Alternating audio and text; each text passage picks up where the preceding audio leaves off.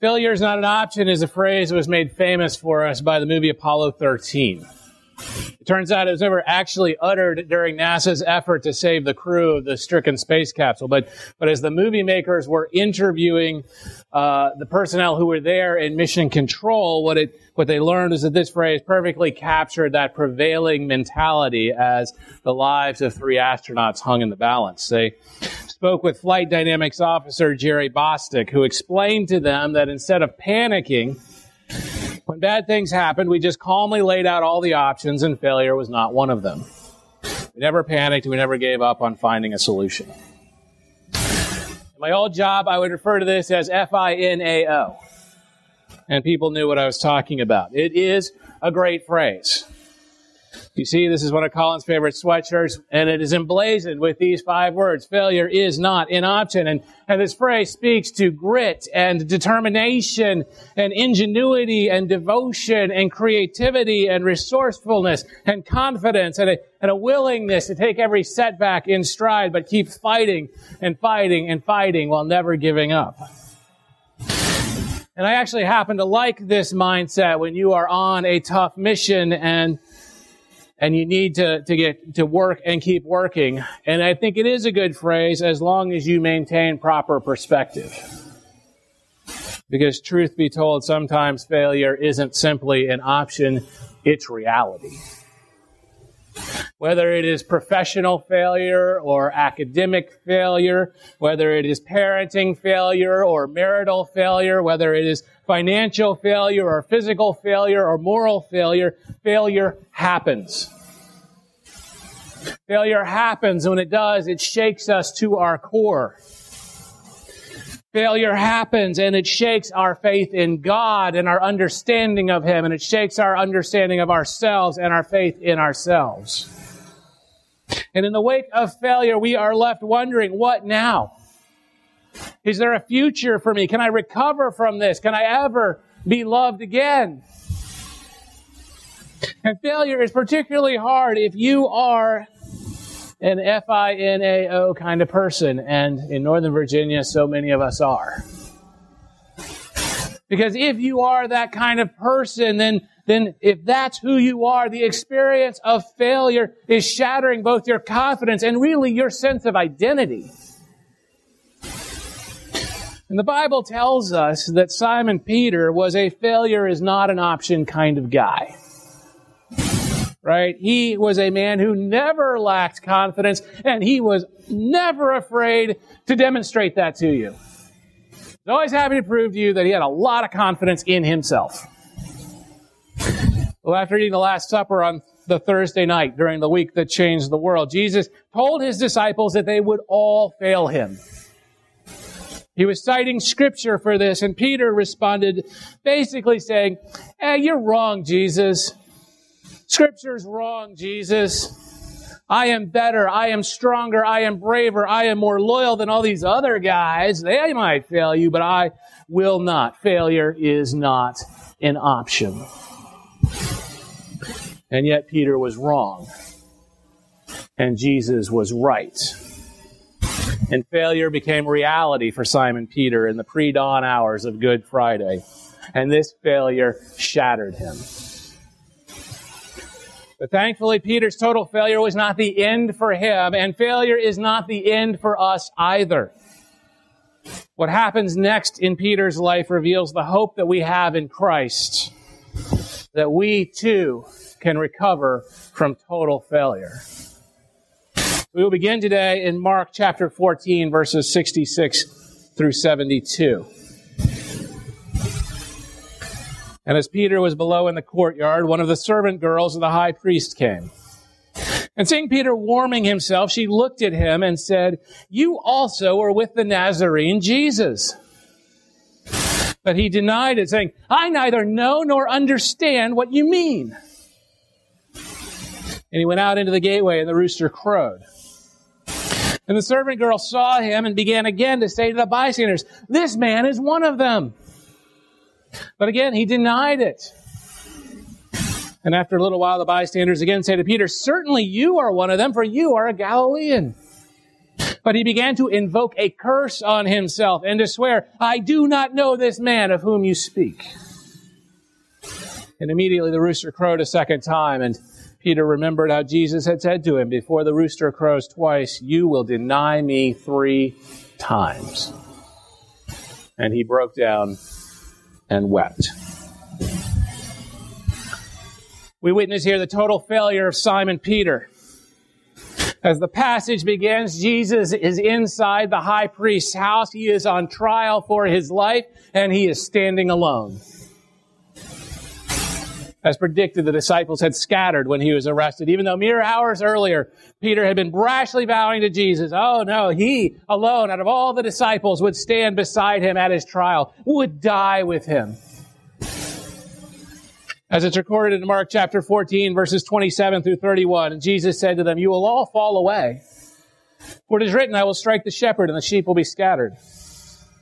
But after I am raised up, I will go before you to Galilee. Peter said to him, Even though they all fall away, I will not.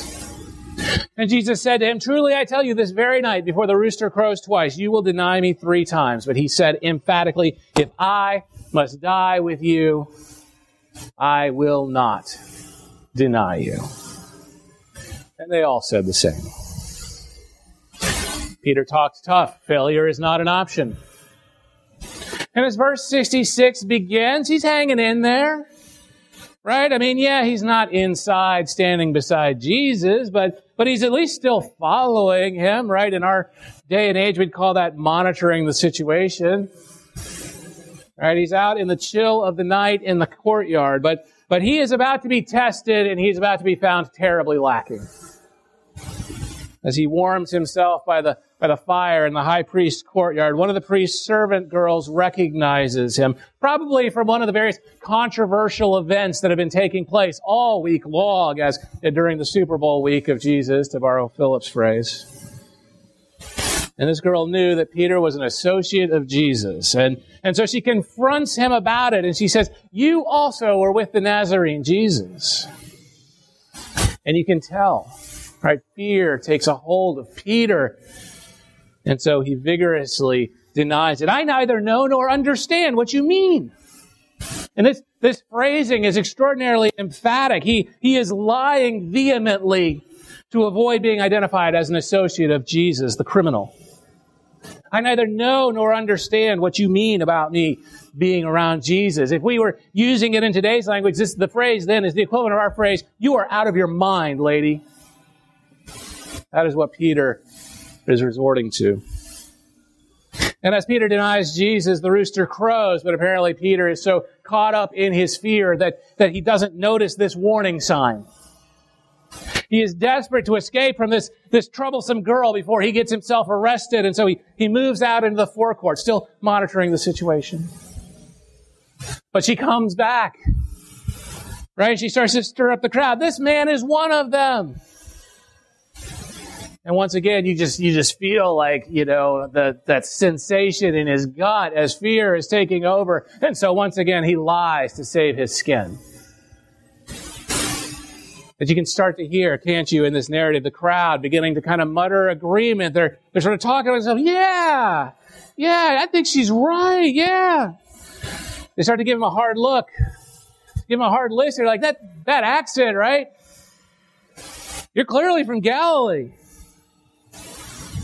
The crowd says, certainly you are one of them for you are a Galilean, right? The crowd is starting to get restive, right? We have to assume that Peter is terrified at this point. He knows the crowd is about to turn on him and he is desperate to save his own skin. And so he will go to the extreme to save himself.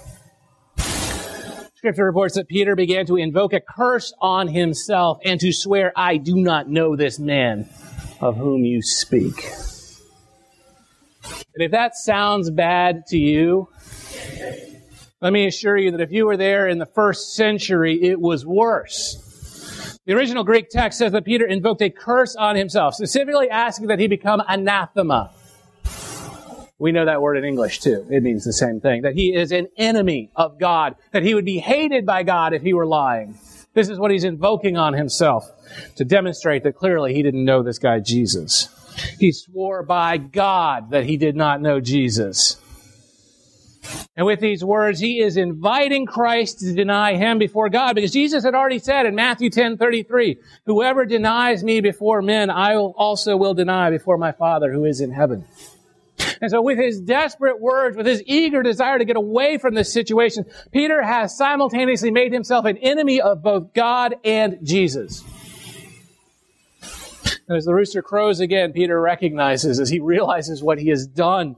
He recognizes his complete and total failure. And this realization shatters him. Verse 72 concludes, and he broke down and wept. Have you ever failed like Peter failed?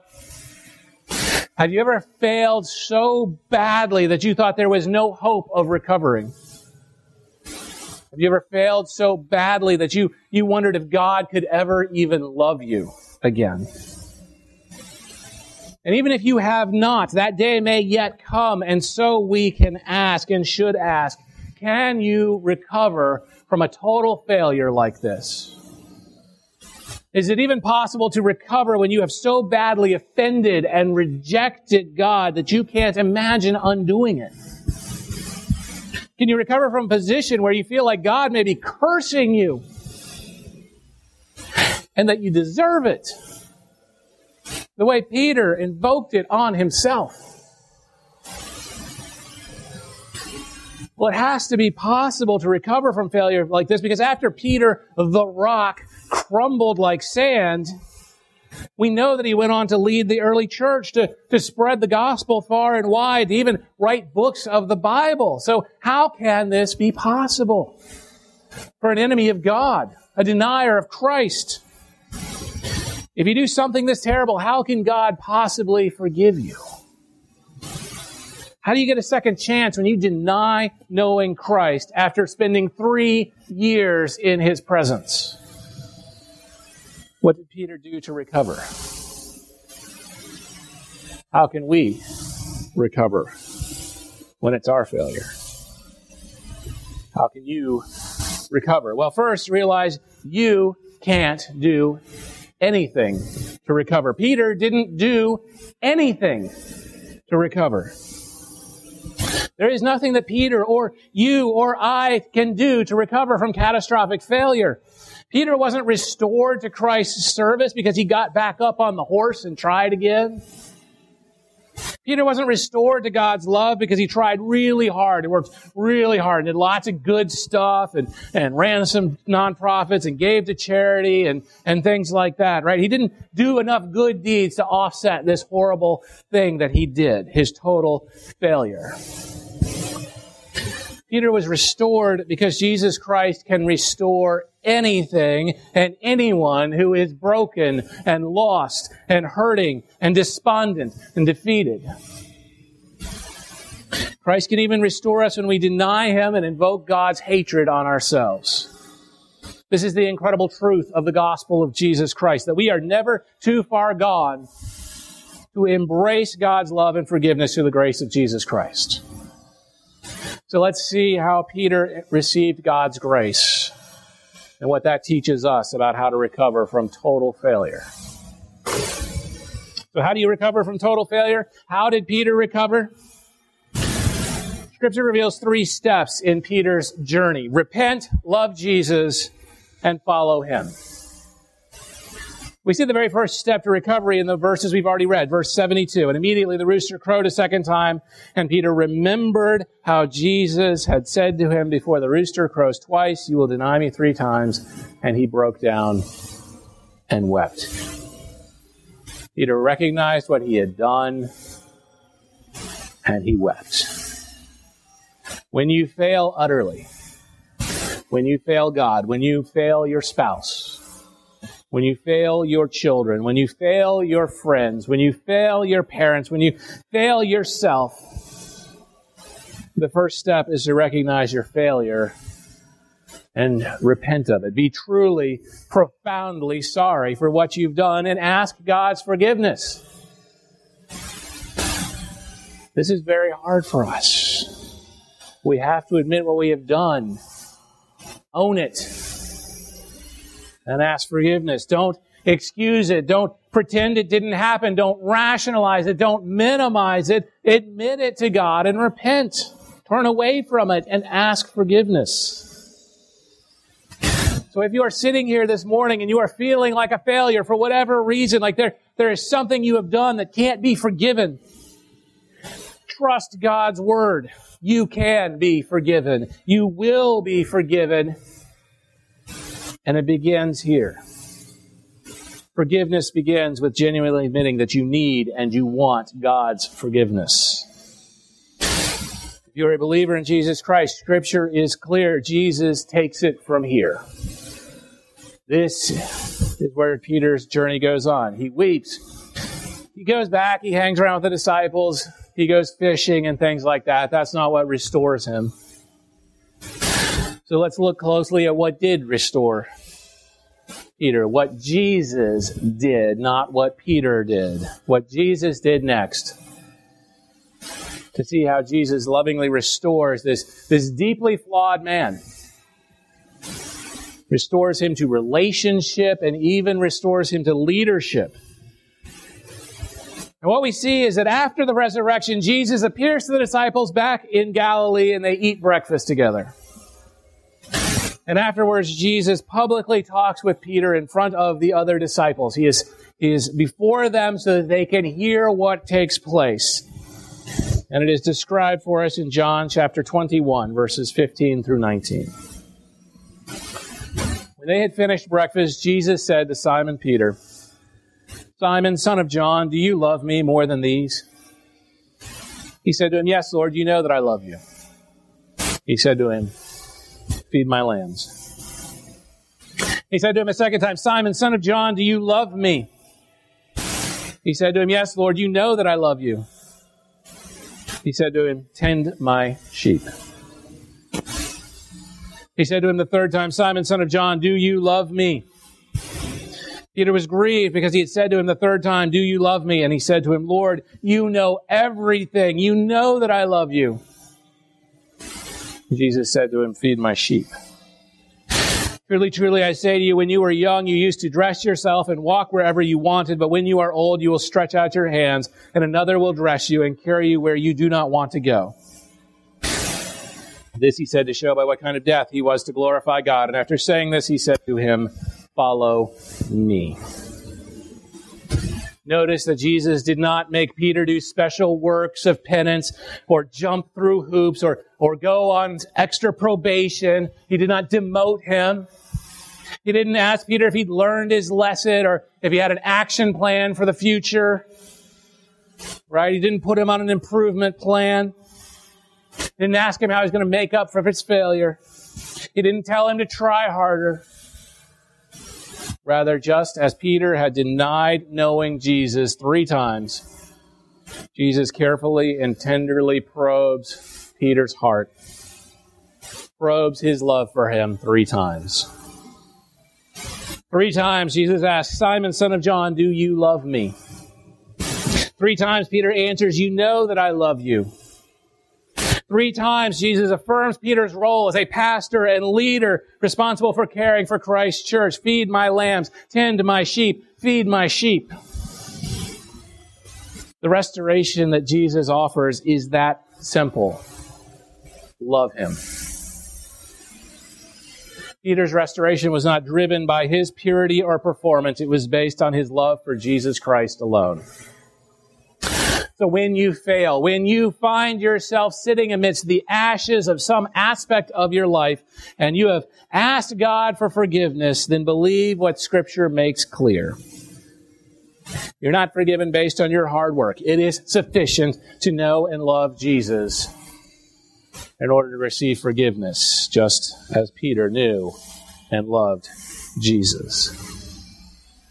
Do you love me? That's what Jesus is asking you amidst every failure and defeat. Do you love me? Jesus isn't asking about the externals, the pro- procedures, the policies. Jesus simply asks, Do you love me? Well, do you? Peter's restoration ends with the foundational call of Jesus to every disciple follow me. At the end of verse 19, Jesus repeats to Peter the very thing that he said at the beginning of their travels together three years earlier follow me. When we fail, whether it is something like Peter's failure or something completely different, the, the answer, the, the restoration is the same, that we must embrace God's forgiveness, that we must love Jesus and then follow Christ in obedience. John's first letter addresses issues of sin and forgiveness in the Christian life. Philip called it. But we'll be getting there in just a moment. But he knows I love First John. 1 John 2 1 says, My little children, I am writing these things to you that you may not sin. But if anyone does sin, we have an advocate with the Father, Jesus Christ the righteous. And that word advocate is describing a defense attorney. That's what that means. Jesus Christ is our defense attorney. Every time we fail, he rises to object to our accuser, the prosecutor, and announced that we don't have to take the punishment for our sins because he already did. You see, the very next verse of John's letter says he is the propitiation for our sins, and not for ours only, but also for the sins of the whole world. Jesus is the propitiation. His word means the innocent sacrifice needed to satisfy the righteous anger of our perfect God in heaven towards our sin. When Jesus Christ, the innocent Son of God, died on a Roman cross later on that Friday, he took upon himself all of God's anger, all of God's punishment for our sins and Peter's, your sins and mine. He did that for every person in the world who puts their faith in him as Lord and Savior. And so when we embrace Christ as our Savior, when we love Him and ask forgiveness for our sins, God is faithful to forgive us from every sin, every mistake, every failure, even one as terrible as Peter's. That's where 1 John 1 9 comes in. If we confess our sins, He is faithful and just to forgive us our sins and to cleanse us from all unrighteousness. We must accept God's forgiveness and love in Christ, then follow him. As believers in Jesus Christ, the call is to follow him, but the assurance we have is that we don't do it alone. Rather, we are specially empowered to do so. That as believers in Jesus Christ, we receive the Holy Spirit of God in our hearts the moment that we first believe. And then our task is to follow Jesus in the power of God's Spirit not based on our own strength and self-discipline. This is, I think, the crucial difference between failure Peter and Mark 14, who's boastful and, and swaggers and says failure is not an option until it is. Because that Peter had not yet received the Holy Spirit that allows him to persevere through terrible circumstances.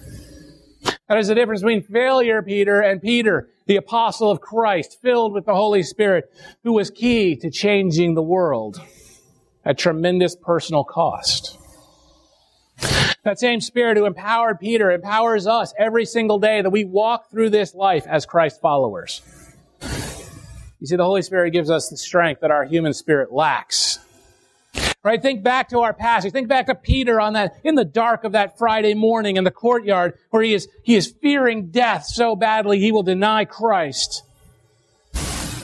Suddenly transformed, a man who is no longer afraid once Christ has restored him. Where before Peter had, had boasted his own strength about going to his death for Jesus and then failed miserably when the time came. Now Jesus tells Peter that once he has the Spirit in him, that, that one day he will fulfill his vow. He will die for Christ. Jesus explains in verses 18 and 19, Truly, truly, I say to you, when you were young, you used to dress yourself and walk wherever you wanted. But when you are old, you will stretch out your hands, and another will dress you and carry you where you do not want to go. This he said to show by what kind of death he was to glorify God. See, this phrase, stretch out your hands, was a well-known euphemism in those days for crucifixion. Where once Peter was a free man, one day he would be a prisoner, not even able to dress himself stretched out on a cross of his own and glad to do it for the glory of God. Peter went on to do mighty things for Jesus. The whole first half of the book of Acts is describing his leadership, his powerful preaching, his teaching, his miracles, and these things didn't happen because Peter just got his life together with a good program, listened to some, some CDs and tapes that, that got him fired up about being a better him. So he never messed up again. We know he messed up again. Paul had to get all into his face later on. But Christ loved him. Christ restored him and Christ used him precisely because Peter had learned to love Jesus, to receive the love of Christ in the midst of total and complete failure. This fully restored Peter was finally on the path following Jesus the way Jesus had prepared for him to go. Despite his failure, Peter had repented, had loved Jesus, was restored to follow him. And so when we fail, and we will fail,